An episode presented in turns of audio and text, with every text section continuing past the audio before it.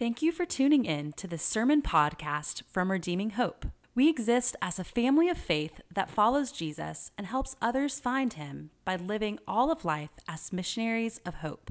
If you want more information about our church or would like to support our ministry, go to our website at redeeminghope.org. Please enjoy this sermon podcast.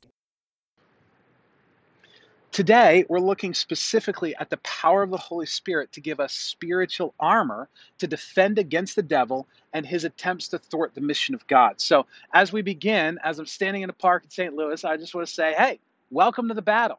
We've got one. We're in the thick of one right now, whether you realize it or not.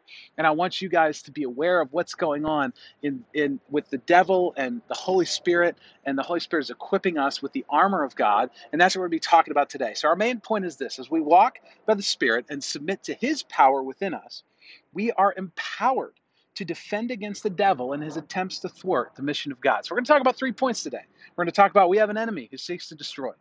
We have a savior who protects and we have a spirit who empowers. So let's begin by looking at Ephesians 6. We have an enemy who seeks to destroy. Ephesians 6, 10 to 11 says these words. It says, Finally, be strong in the Lord and in the strength of his might.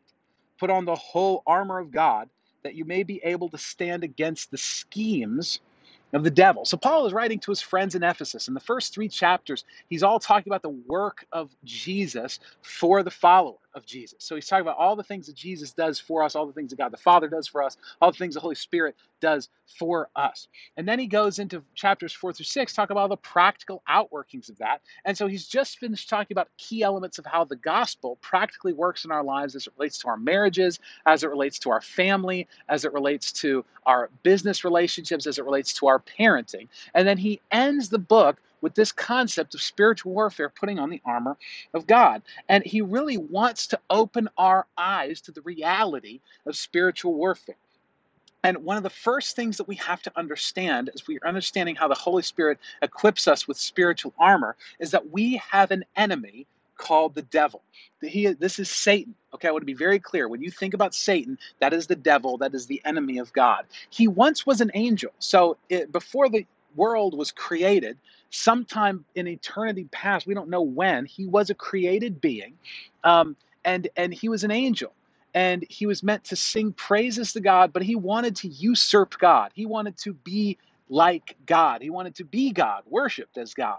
And so he rebelled against God. He took a third of the angels with them. They became demons. And that he is actively working in the world to wage a war against God and against God's people and against God's plans. Okay, so he's actively waging war against God, against God's people, and against uh, God's plans. He's the serpent that was in the Garden of Eden in the first few chapters of Genesis that tempted Eve to eat of the fruit, who then gave it to her passive husband, Adam, right next to her. And he's actually currently working to scheme against us. Look at that word again. It says, uh, so that you may be able to stand against the schemes of the devil. This idea of scheme is really interesting. I looked it up because I was like, I wonder what that word is. And it's methodeia. It's the word that you and I get from methodological or methods, right? There are methods to Satan's schemes against us. He has methods and craftiness and a strategy. He's not some red horned devil with a pitchfork. He comes looking like something seductive. He comes looking like something beautiful.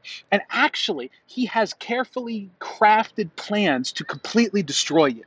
He has carefully crafted plans to completely destroy you. And we have an enemy who seeks to destroy followers of Jesus and also people who don't yet follow Jesus to keep them out of the kingdom. And so I just want to, there's so many things that Satan is doing, but in order for us to understand the armor of God, we must first have to understand what we're defending ourselves against. We have to know our enemy well. And there's just four things I kind of want to elevate or raise the surface about the work of the devil and what he's doing, what Satan is doing to thwart us, to fight against God and God's plans and God's people. Um, the first thing that Satan does is he's working against you to destroy you. Look with me at 1 Peter 5 8. It says, Be sober minded, be watchful. Your adversary, the devil, prowls around like a roaring lion, seeking someone to devour. So Satan is working in the world, roaming the world. He's using his, his, demons, he's using spiritual forces of darkness, seeking to devour you, seeking to destroy you. And he wants to destroy you through sin. He wants to destroy you through accusation, like having you feel shame and guilt. He wants to destroy you through besetting addictions. He wants you to destroy you through pride and trying to do it yourself and not relying on God. So Satan is actively working against you to destroy you. Secondly, he's working to manipulate you to do his will. So look with me at 2 Timothy 2. Um, and I tried to make this text clear by just adding some brackets to clarify the pronouns here. It says, The Lord's servant with gentleness should correct those who are in opposition. So essentially, he's telling, Paul's writing to his friend Timothy, and he's saying, Hey, you need to correct those who are opposed to the gospel. Why? That they, so that they may come to their senses, that they may come to their senses and escape from the snare of the devil. Listen to this having been held captive by him to do his will. My friends, Satan wants to captivate you. And then he wants to hold you captive and he wants to manipulate you to accomplish his goal and purposes in the world, which is to destroy God's kingdom and God's people.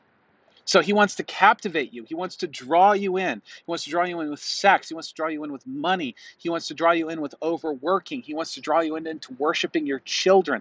Any false God to get you from worshiping the true God. He wants to captivate you and then he wants to capture you. He wants to enslave you and then he wants to make you as a slave to do his will and not God's will.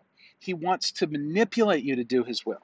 Third, it's Satan is working to hide all of this activity from you. So if you know about it, you can become aware of it and fight against it. So look with me at Ephesians 6:12. Actually, for this is Paul saying, "For we do not wrestle against flesh and blood, but against the rulers, authorities, the cosmic powers over this present darkness, against the spiritual forces of evil in the heavenly places." Now let me be clear, very clear here. Satan and God are not equal forces fighting and we don't know the outcome. That is not the case. Um, God is the supreme being in the universe. And he has allowed Satan to have a limited amount of control in the world to ultimately accomplishes God's purpose and God's redemptive purposes. So God has a plan of redemption. And this is actually why our church is called Redeeming Hope, because we have a hope of God's redemption. And his redemption is a redeeming hope. It's buying hope back when it's been captured. So God actually is allowing Satan to work in the world in very limited ways. And Satan actually has to, uh, Satan can't do anything that God does not allow him to do. But somehow, in some way, in God's providence, He's allowing Satan to work in the world to accomplish God's purposes in the world. But I, I will say, it's very easy to look around the world, and it's easy to think that this is kind of all there is, and then I have a, a Father in heaven who loves me right? So it's very easy to just kind of look in the world, this beautiful park that we're in, this beautiful, you know, archway that's behind me, seeing innovation and creativity and beauty in the world, and say, well, this world is beautiful, and then I have a God who loves me and and actually to to kind of go to sleep to this battle that's around us that there is a force of darkness. And and that is not the case. There is a battle for your soul. And the hardest battle to fight is the one we don't know that's happening right? So you can't fight a battle you don't know. And you can't fight an enemy you don't understand right? And so the longer you have been passive in this fight or asleep to the fight around you or unaware of the fight that's going on, the harder it is to orient to the battle and the longer it takes to join in, right? So Satan's strategy is to just keep you in the dark about what he's doing. And what he does is he makes good things God things. He takes good things to replace the seat of God in your heart, like your children, like work, like family, like success, like money, like sex, all these things that God created for good, He likes to then consume us with them to captivate us, to then capture us, and then make us do His will in the world. And He wants to hide all this from you. So He's working against you to destroy you. He's working to manipulate you to do his will. He's working to hide all of this activity from you. And finally, he's working to keep people from thriving in the good news of Jesus. So look with me at 2 Corinthians 4 4. In their case, the God of this world, that's Satan, has blinded the minds of the unbelievers to keep them from seeing the light of the gospel of the glory of Christ, who is the image of God. Satan wants to keep all of us, both followers of Jesus and not yet followers of Jesus, from seeing the light of the gospel. He wants to captivate us into darkness. The enemy of God, Satan, does not want you to hear the message believe it's true for you and obey it by making Jesus Lord over your life. Because that would mean you'd be worshiping God instead of himself. And he and Satan wants you to worship him. Satan wants you to accomplish his goals because remember, he wanted to be God and he wanted to assume God's role in the world. And so the enemy of God wants to pull you away. So if you're with us as a church and you feel the pull to withdraw, that that just doesn't always feel natural, right? Because when you engage in group and reading the Bible and praying and showing up to the gathering, you thrive. But then there's this thing where it's like you don't want to do that. Some odd reason it's hard to read your Bible. Some odd reason it's hard to show up to group. Some odd reason it's hard to tune into the online gatherings or show up in person. Why? It's because there's supernatural forces fighting against you. There's your own flesh, there's your own sin and natural drift, right? But then there's also the enemy fighting against you. So whether or not, if you're not yet a follower of Jesus, it can be a struggle to surrender your life to him, right? And if you are a follower of Jesus, sometimes we don't want to be challenged or changed to be humble, right? So if you're struggling right now, I want you to know that there's internal forces from your own heart, but there's external forces from Satan, from the devil, keeping you from the scripture, keeping you from time with Jesus in prayer, keeping you away from God, and keeping you locked in your pride, thinking that you can do it yourself. Look, my friends, and I'm even going to put this on the screen. Satan is methodically planning, scheming, and working to destroy your life, your marriage, and this church plan. He's doing it. I can see it. I can see his work trying to destroy this church plant, trying to destroy marriages, trying to destroy your life. And he's got a lot of experience and a lot of time and a lot of help to do it. And if you choose to follow Jesus, you can join this fight, but it's still going to be hard. And there's many of you watching this that I've had the privilege to lead to faith, right? There's many of you that I've had the privilege to pray with and encourage you to choose to follow Jesus. And if you remember, I've told you something. Every one of you have said this. I said, Your life might get more difficult this week now that you've chosen to follow Jesus because you're actually in the fight. You're starting to become aware and you become a target. And you have a target on your back. You see, attacking you when you're vulnerable is a key strategy of the devil. And so if you're struggling, more things might come into your life to pull you away from intimacy and unity with God. And it is hard, but we have to stay faithful. We have to stay in the Word, put on the armor of God. We have to recognize this battle. Remember, and I'm going to put this up again Satan is methodically planning, he's scheming, he is working to destroy your life, your marriage, and this church plan. And he's got a lot of experience, and he's got a lot of time, and he's got a lot of help to do it. So, the first point is kind of depressing. We have an enemy who seeks to destroy. However, but there's a big but here. We gotta we gotta wait. We gotta look at the scriptures because this is the beauty of the armor of God. But we have a Savior who protects. Ephesians 6:13. Therefore take up the whole armor of God that you may be able to withstand in the evil day, having done it all, to stand firm. It's saying, take up the whole armor of God. Now, when we first read that, it kind of seems like we have to do the work, don't we? It kind of seems like we have to do the fighting if God wants us to put on the armor. And I will say that there is an element where God is calling us and equipping us to be faithful, right? To put on the armor. But my friends, we would be remiss if we didn't see that there is something deeper going on here.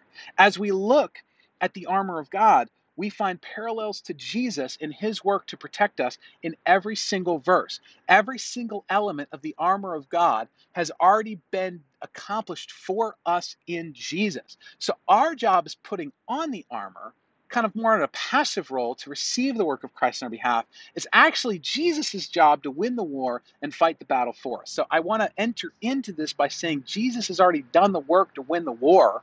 And it's our job to put on the armor and stand firm. So Ephesians 6, 14, let's let's read the armor of God, and then I'm going to walk through very briefly about how each one of these elements of the armor of God have been fulfilled in Christ.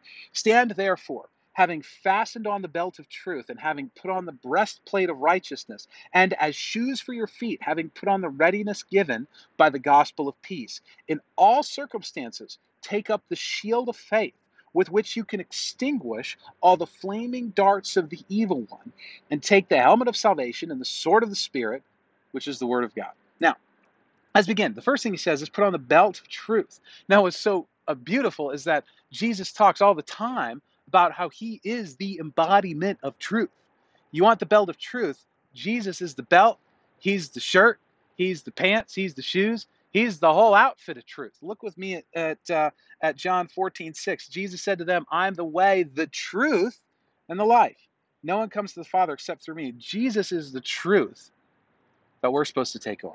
So we put on the belt of truth. Second, breastplate of righteousness.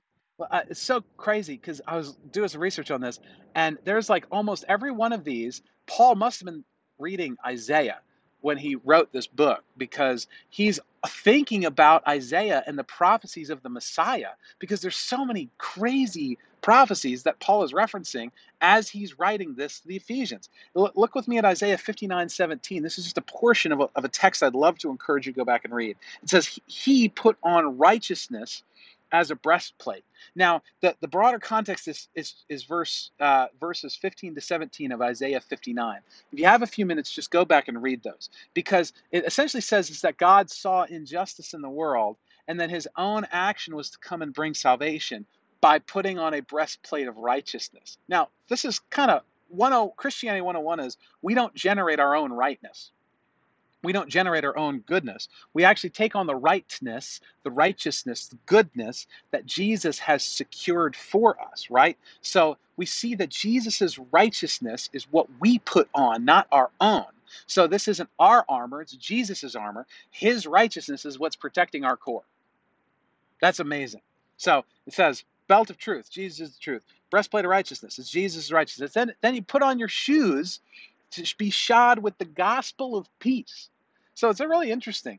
But it's so it's so fascinating because in Isaiah 52 it says these words, "How beautiful upon the mountains are the feet of him who brings good news." That's what the gospel means. Gospel means good news. Who publishes peace, who brings good news of happiness, who publishes salvation, who says to Zion, "Your king reigns."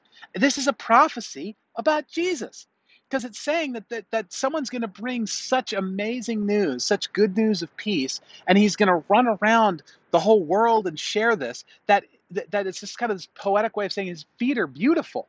People welcome him. His stinky feet look beautiful in light of this amazing news of peace and good news that God's coming in bringing his salvation. It's prophesying about Jesus. It's saying that this is exactly what Jesus does. He comes to claim the kingdom. He comes to claim himself as king when it says, Your God reigns. This is the message of the person that's bringing this good news, Your God reigns. Jesus is saying, This is my kingdom.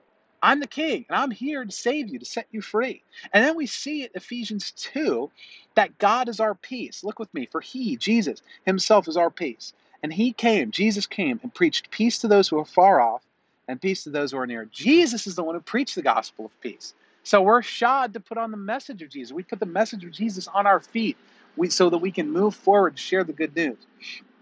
And it says, put on the shield of faith that will protect us against the flaming darts of the evil one.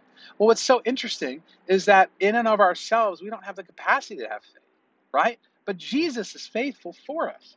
2 Timothy 2:13 If we are faithless he remains faithful for he cannot deny himself. Jesus is faithful for us. His faith is what protects us. So we don't put on our own faith. We don't put on our own energy or efforts. It's actually Jesus is the one that we put on Jesus' faith. We put on Jesus' faithfulness.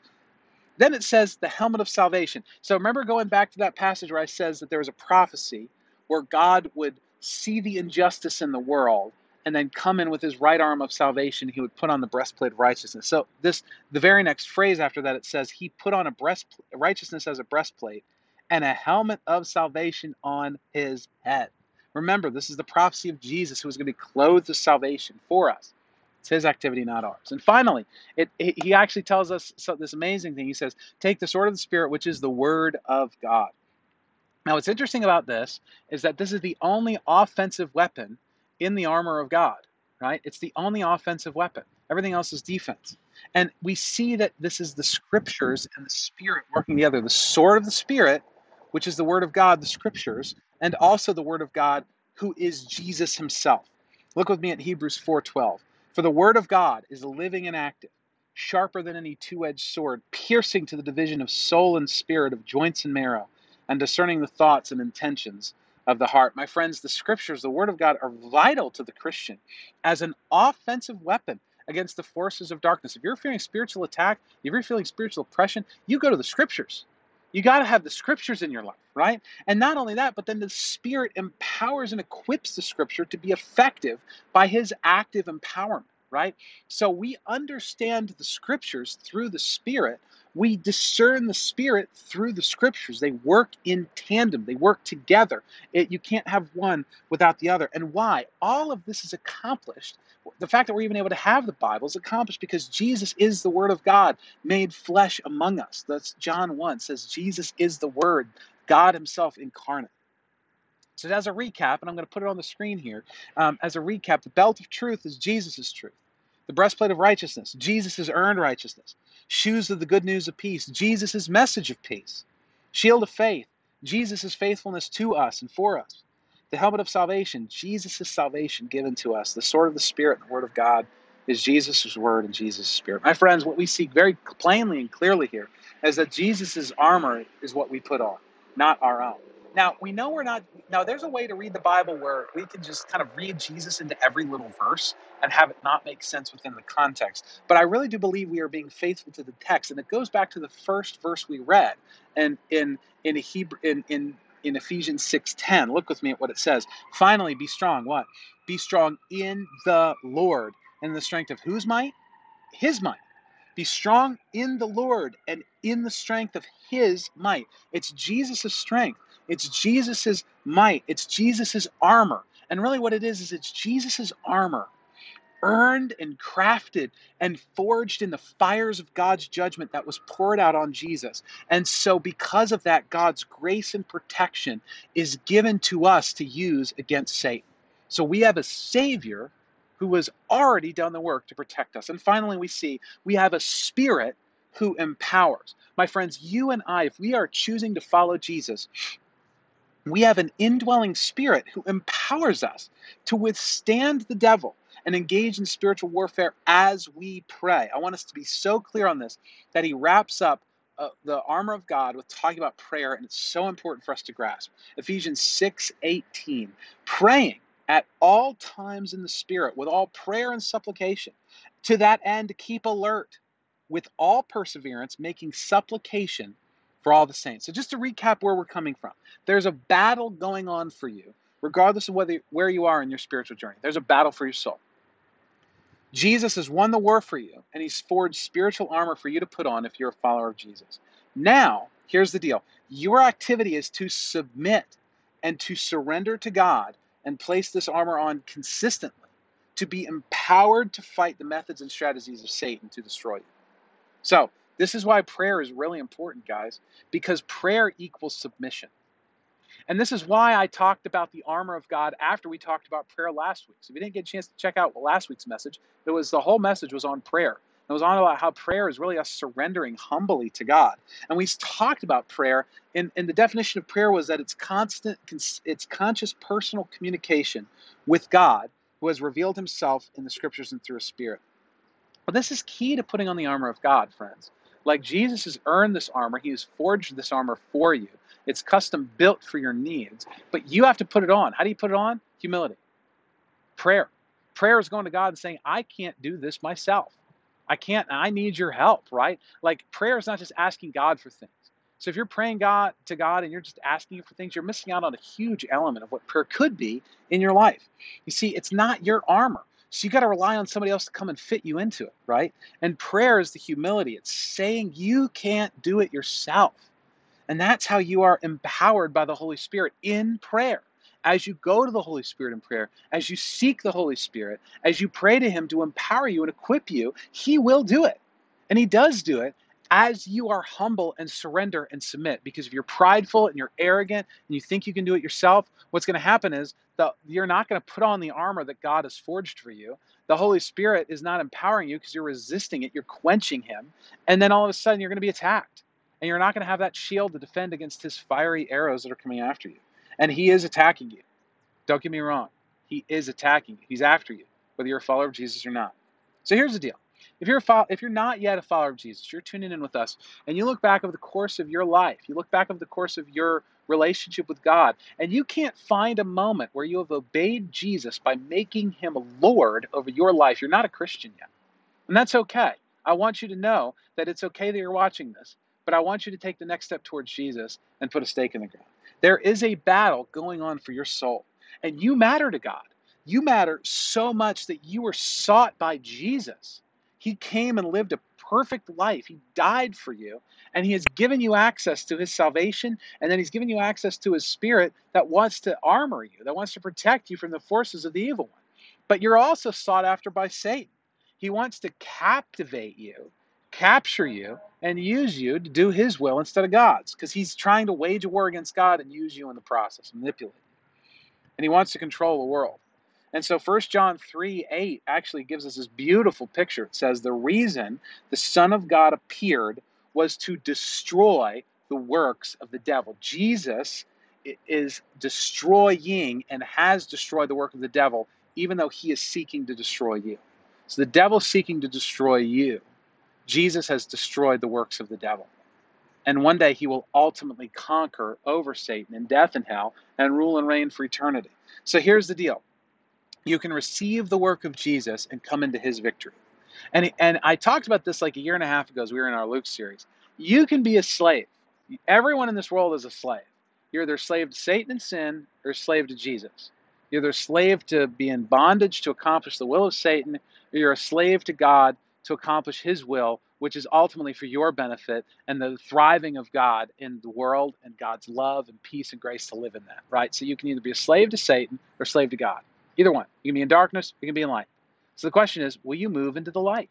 Will you commit your life to Jesus, surrender and submit, and say, Jesus, I put my stake in the ground, I make you Lord over my life. If you do that, then you become a Christian. Then you have access to all these incredible gifts. Now, here's the deal. If you're joining us and you are a follower of Jesus, right, there's still a battle for your obedience. If Satan can't have you for hell, he'll want you to live in hell on earth. We say it again. If Satan can't have you for hell, he will make you want, he will make you live in hell on earth. And he has carefully crafted plans to destroy you. He wants to destroy you with sin, with addiction, with pride. He has carefully crafted plans to manipulate you to do his will instead of God's. He wants you to rebel. He wants you to run when you're confronted with sin. He wants you to hide. He wants you to hide from your pastor. He wants you to hide from your group. He wants you to hide from your spouse. He wants you to hide from your children. He wants you to rebel because he wants to manipulate you. He has carefully crafted plans to convince you that he isn't real. So he's constantly trying to distract you with video games, with television, with distraction, with besetting sins that take up a lot of time and energy. He wants to distract you from those things. And then he wants to fill you with a self reliant pride that rejects the good news of Jesus that Jesus has done the work for you. So here's the deal Jesus has established you, He's done the work, He's crafted the armor, right? But you need to submit and surrender to his work for you. Second Thessalonians 3 3, this is the hope, right? But the Lord is faithful. He will establish you and guard you against the evil one. But the Lord is faithful. He will establish you and guard you against the evil one. You can run from his protection and you'll cast off the armor that he's forged for you. And then you're going to be lying on the ground and Satan's just going to kick you while you're down or you can lean in and fight with the power of God that Jesus has already secured for you. The Holy Spirit equips you and empowers you consistently, and you can fight this battle together. So the question is, how do you turn to the Spirit to fight well? So how do you fight well? Three things, just real simple. I tell them to you almost every week. We just got to do them. Do them consistently, and you'll fight well. One, be in the Scriptures and with the Spirit consistently. You have to pray in humility. You have to be humbly reading the Scriptures so that you will change so you'll become more like Jesus. So just read the scriptures consistently in humility, surrendering to the scriptures, surrendering to the God of the scriptures, and then pray humbly with the Spirit. Confess your sins, confess your thoughts before God. See His love and care for you as you spend time with Him. Second, be in a group to fight the work of the devil together. Like you can't do it on your own. No lone, no lone ranger Christian can accomplish the work. You can't be obedient to the commandments of Jesus to be a lone range Christian. So you got to be in a group where you're with people who are fighting this battle with you together, shoulder to shoulder. Finally, be in a gathering to hear the truth in a world of lies. Satan is the father of lies, and he is constantly chirping at you. He's constantly speaking to you through social media, telling you you're not good enough, through your own doubts and questions at night when you're staring at the, the ceiling, right? Feeling shame or guilt for everything that you've ever done wrong, right? He's constantly trying to lie to you, telling you that work is more important than your family, that your family is more important than time with Jesus, that that you can even get your own righteousness by spending a bunch of time with Jesus, but doing it for the wrong reasons, right? So you can show your own pride in there. He's constantly lying to you. So, what you need is a consistent staple point in your week where you're hearing the Word of God preached to you from a pastor that loves you and cares about you, whether that's me or if you're in a local church, if you're in a, lo- a local context that's not in Clarksville, go to another church where the pastors can be preaching for you, praying for you. Like you need that. We need that reminder. I need the reminder. Like I watch these sermons. I'll, I'll record them, and I know it might seem weird to some people. It doesn't seem weird to me. I kind of take like a third person perspective. I pull out my Bible and notes and, and watch these sermons because I need to hear this message too, because I'm constantly being lied to by my own heart and by the work of Satan in the world. So be in the scriptures and with the Spirit consistently. Be in a group to fight the work of the devil together. Be in a gathering to hear the truth in a world of lies. As we do this, we fight the schemes, we fight the methodology of the devil with humility, not with pride. With the armor of that Jesus has forged for us, we are empowered by the Spirit of God to accomplish the will of our Father. And as we are obedient, then what we'll find is the promise of Romans 16:20 will become more and more real and enter more and more into our reality. The God of peace will soon crush Satan under your feet. We have the victory, friends. Let's grasp it this week. Let's spend time in the scriptures. Let's spend time in prayer. Come to group. Stay faithful in it. Watch these sermons. Be reminded of the truth of God. Submit to Him in humility. Surrender, submit, and you'll find that you'll have a power beyond anything you ever could have imagined. I love you, friends. From St. Louis, I greet you, and I'll see you soon. Bye. Thank you for listening. We gather every Sunday at the Clarksville area YMCA. For more information, please go to our website at redeeminghope.org.